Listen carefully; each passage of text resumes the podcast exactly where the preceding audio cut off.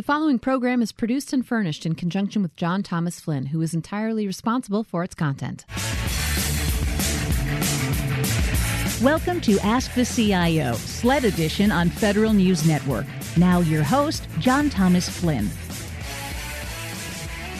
Welcome, everyone. Our guest today is Carlos Rivero, Chief Data Officer for the Commonwealth of Virginia.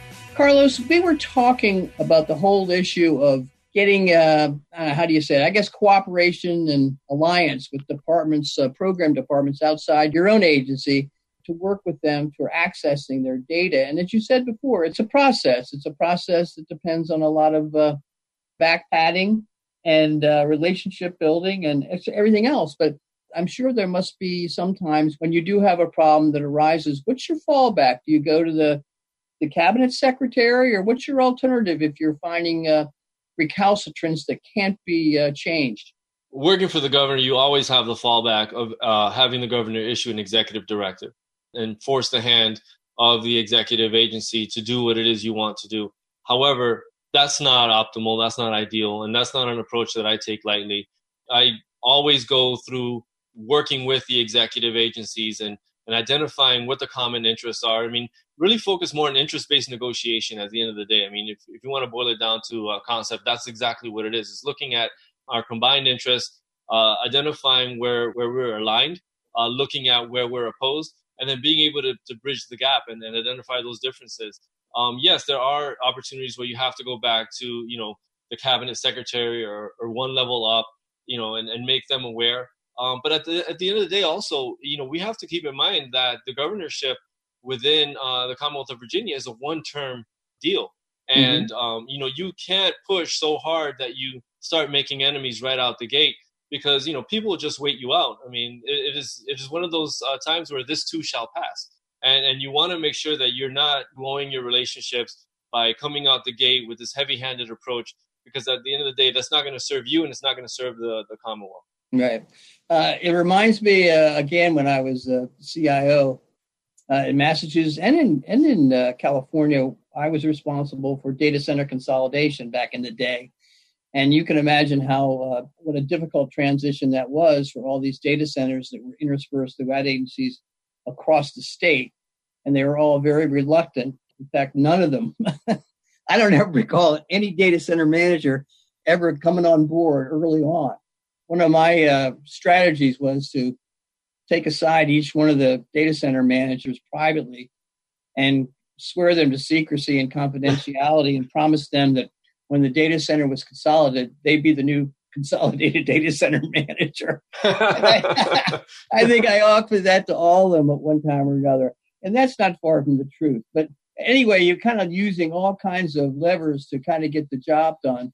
And uh, certainly having executive sponsorship whether you're a CIO or a CDO or whatever, that executive sponsorship at the secretariat level and, and especially at the governor's level can really uh, get those doors open, right? Good to have that. Absolutely. And one of the other things that I've done as well is, is not just approach uh, executive branch agencies to say, we're going to do this and you need to give me this. Um, but it's also, what are the problems you're dealing with and how can I serve you?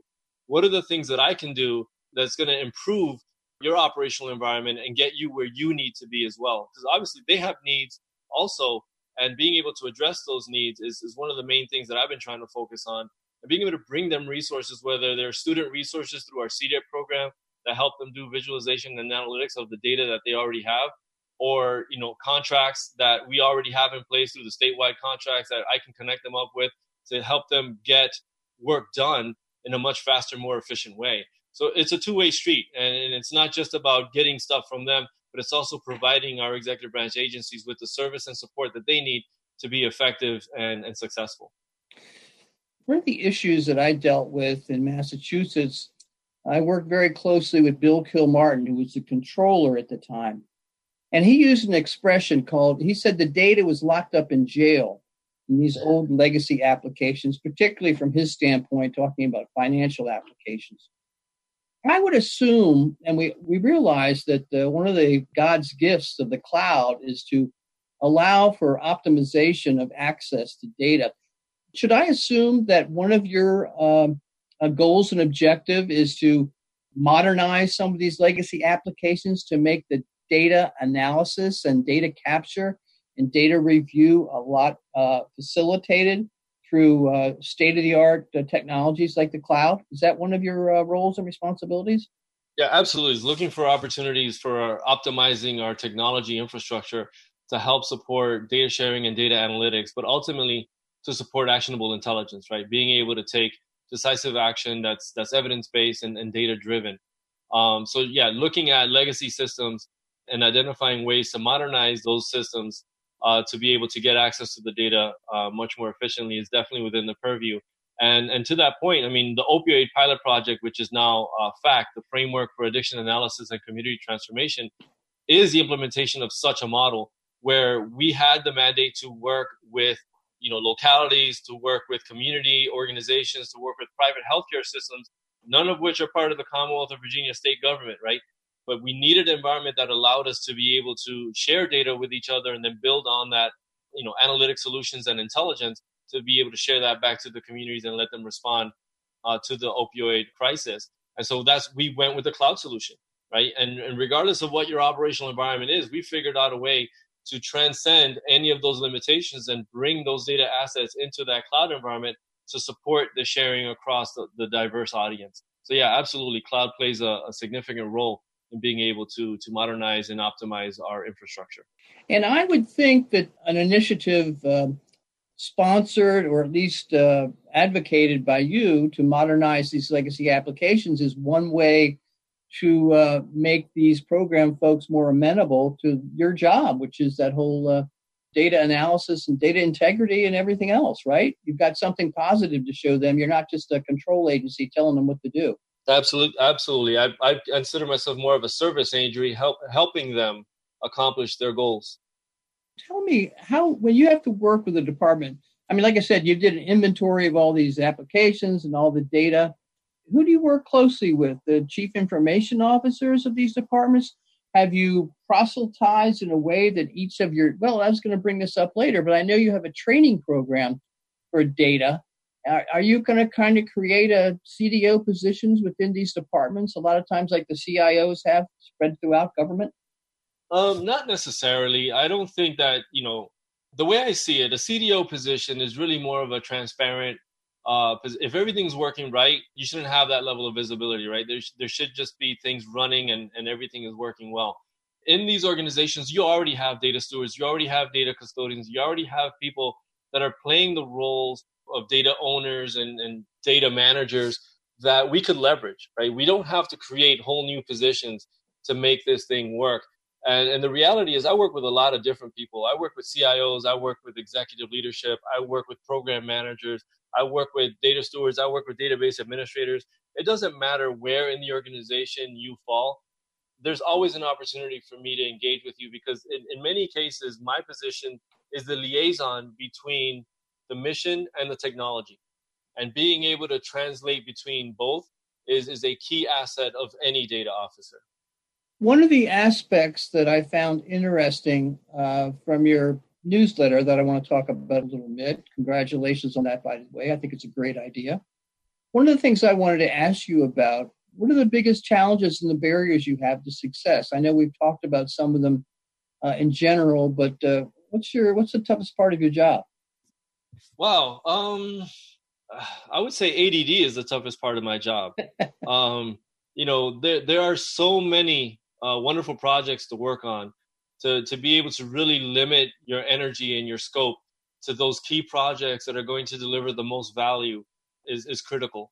And um and you know and I, and I find myself quite often biting off more than I can chew simply because there there are just so many great opportunities to do uh, fantastic work that in many cases you are your your worst enemy and you're putting way too much on your plate. Uh, so you have to be able to prioritize and, and identify what is going to generate the most value. So that to me is, is really the, the biggest obstacle. Um, everything else, I mean, really, technology is not an issue. We have more than enough technology to be able to solve every possible need we want creatively and in all kinds of ways. Processes, definitely, we need to re-engineer some processes, and that's just part and parcel of the evolution of an organization, right? You're as your as your needs change, your processes need to change. But really, the, the biggest thing that I find is is takes the most amount of time, but is really the most rewarding as well, is working with people and being able, like we said earlier, to build those relationships and start creating that foundation for how the organization needs to operate from a personal perspective, from a culture perspective, right? Sure. It's influencing the culture of that organization to be more data driven, to be more data aware. And that's where that web based training comes into play. You know, it's, it's being able to provide training to every member of the organization, regardless of the role or title, on the importance of data, data governance, and, and, and just having a better understanding of the value of data within the decision making of the organization. Uh, okay. So that's what that course is all about. We'll take a short break now. Our guest today is Carlos Rivero, Chief Data Officer for the Commonwealth of Virginia. You're listening to Ask the CIO Sled Edition on Federal News Network. I'm John Thomas Flynn. Welcome back to Ask the CIO Sled Edition on Federal News Network. I'm John Thomas Flynn, and my guest today is Carlos Rivero, Chief Data Officer for the Commonwealth of Virginia. We were just talking, Carlos, about your uh, relationship building and also about the culture. I think uh, you see that statement around here a lot of times these days that the culture eats strategy and planning for breakfast every day. Changing the culture is really important, and it sounds like you've got a number of programs in place to address that issue. Explain a little bit more about that. So, John, that's fun. That's funny you mentioned that that Peter Drucker quote because uh, I usually expand upon it. And I got this from someone else, so I didn't make this up, but I don't remember their name. And you know, it eats a strategy for breakfast, but technology and innovation for lunch and dinner. Um, and it is absolutely true, right? It, it doesn't matter how innovative your solution is or what technology you've implemented. If the culture isn't willing to adopt it, it's it's dead in the water, right? It's not going to go anywhere. But at the end of the day, what is culture? And culture is the indiv- is the behaviors of the individuals within the organization. Ultimately what you want to do is change individual behavior so that it reflects the values of the organization and how you want the organization to behave. And and ultimately you know if you if you can't transcend the thoughts of culture down to the individual you're never going to be successful. And so that's why i've been really focusing on you know establishing those individual relationships creating the web-based training that that is directed solely, you know, strictly at the individual, letting them participate in in the process, creating a governance framework that engages individuals across multiple layers of the organization in the data conversation. You know, it's it's really about that level of engagement and participation at the individual level that's key. One of the things that your newsletter has mentioned uh, was a uh, some of the reasons where data governance or analytics programs fail. And you mentioned that lack of engagement and participation was the key. Please expand upon that. So, I mean, it, again, it kind of speaks a little bit to the, the culture aspect, right? If, if no one's adopting the solution that's presented, then where's it going to go, right? How are you going to be successful? You need to be able to engage folks. And, and, and data analytics and business intelligence and the stuff that we're talking about isn't aren't one layer solutions right? They're not implemented in one layer of the organization and only left to that. They align everything, right? They coordinate everything down from the operational level all the way up to the strategic and executive level and the tactical level in between. And so being able to engage everyone along that line within the organization, right? The, the top down alignment, but also the horizontal alignment across multiple divisions, departments, agencies, whatever kind of organizational structure you might have, there's also that horizontal component because the data silos are vertical, but the needs are horizontal.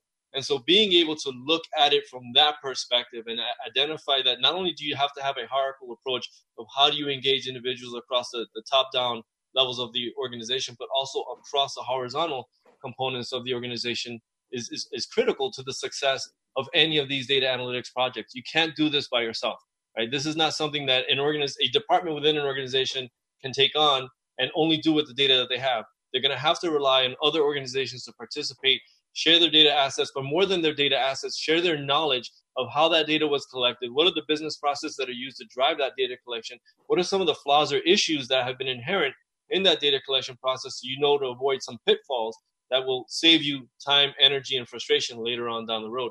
So it truly is a team effort. And if you don't have that stakeholder engagement and participation from the onset in a genuine authentic way, it's not going to succeed. Sure. Uh, let's talk about some of your other initiatives. We've uh, touched on a number, but I noticed, uh, particularly from your newsletter and other sources, that you have a number of things. You have the FACT, the COVID related FACT, the acronym. open data portals, business intelligence. Tell us a little bit about those other initiatives that you're head, heading. Um, so we also have an initiative for uh, developing what originally I was calling it BI as a service, but really it's more data intelligence as a service. Um, and it's creating an environment and the infrastructure that goes along with it to support agencies in implementing intelligence solutions. Um, you know, not all agencies have the resources, both financial, human, and technology resources, to be able to stand up their own intelligence environments. So, because we have this need within the CAD, CDO shop to be able to, to do, do our, our own analytics and build our own intelligence solutions, we decided to create something more universal, more enterprise, where it, it, it takes a systems development lifecycle uh, approach to building out BI solutions or data intelligence solutions, where the agencies themselves only have to develop the the actual dashboard in terms of a development deployment uh, package, and then they hand that over to my infrastructure team. We deploy it into our test environment.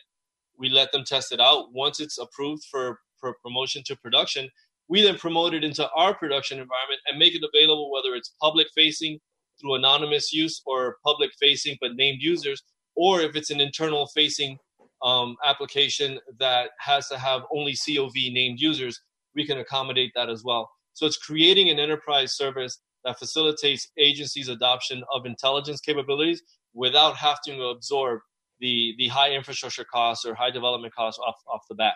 And how about Data Sage and the Meta Dictionary? What about that? So Data Sage is our secure analytics and governance environment, and it's essentially the environment that is it's the technical implementation of the Commonwealth Data Trust I alluded to earlier. So where the Commonwealth Data Trust is the legal framework for data sharing, articulating the roles and responsibilities for all of the different parties involved in the data sharing relationship, from the data providers to the to the trustee, which is my office, to the data recipients, organizations that are receiving restricted use data, to the individuals that work in those organizations that have to sign an individual non-disclosure agreement that certifies they understand their role and responsibility with safeguarding our, our you know confidentiality and privacy of the restricted use data assets that they receive. So Data Sage is the technical implementation of that environment where you know data sets are onboarded into the environment and when i say onboarded that doesn't mean that they're copied from their transactional systems into this environment.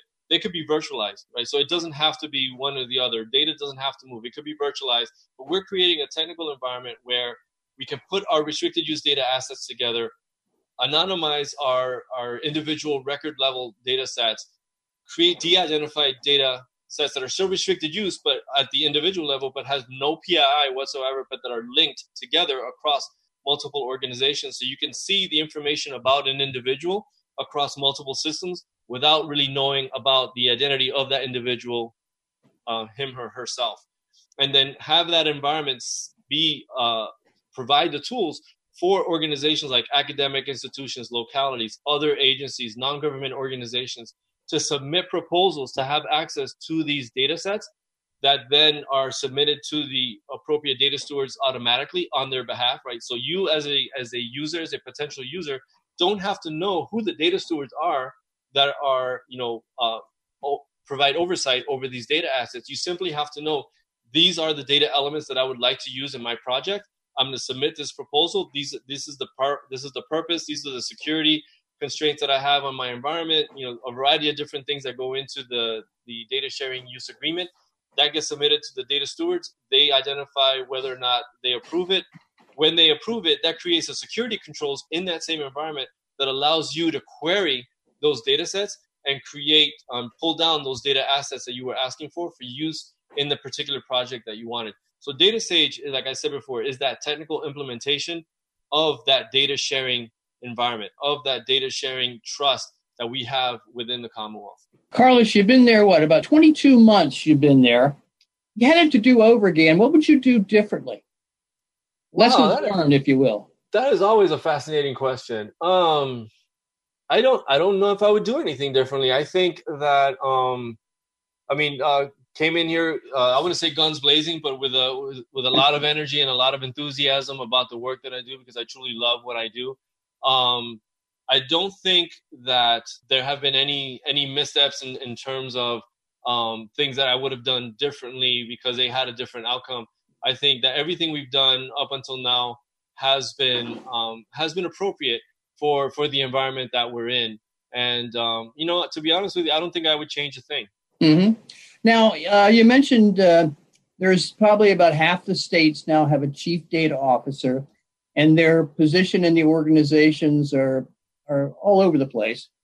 Um, what advice do you have for those other 25 states about creating the CDO position? What would you tell them? Um, I think they would really need to think critically about what role data plays within their respective organizations and and where do they want the focus to be. Um, if they want the focus to be on technology, then yes, definitely, you know, put the CDO in the CIO's position or in the CIO shop.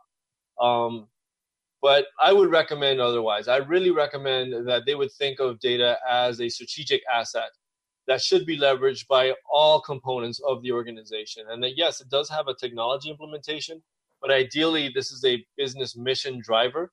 And, and this is a position that, that would require that level of engagement and, and support. Well, uh, very interesting. Carlos, with that, we're going to have to conclude our program today. I want to thank our guest, Carlos Rivero, Chief Data Officer for the Commonwealth of Virginia. Carlos, thanks for taking the time to be with us.